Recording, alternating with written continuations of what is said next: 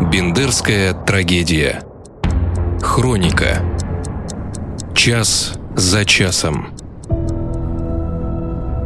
19 июня, 19.00. Именно в это время по местному радио и по городской сети громкоговорителей прозвучало обращение от руководства Бендерского горсовета. Оно призвало немедленно прекратить огонь. Но военная операция Молдовы под названием «Троянский конь» уже вошла в свою решающую стадию. К Бендерам по Кишиневской и Каушанской трассам выдвинулись колонны противника, оснащенные артиллерией и бронетехникой.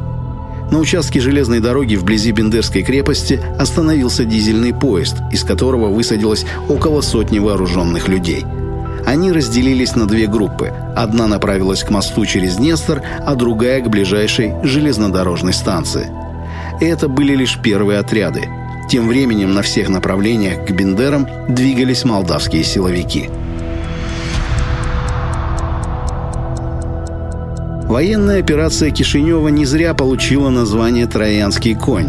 Словно обыгрывая события древней мифологии, в Бендеры задолго до трагедии под видом гражданских прибывали военнослужащие Национальной армии Молдовы и диверсионно-террористические группы – румынские снайперы подселялись к местным активистам Народного фронта и обустраивали в их квартирах и на крышах домов позиции для ведения огня.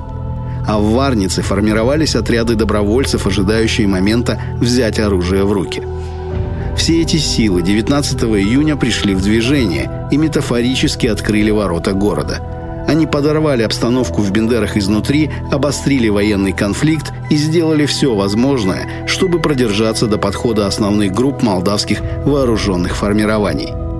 Заранее подготовленный Кишиневым план пришел в движение, и руководство Молдовы не желало идти на компромиссы. Бендерская трагедия. Мы помним.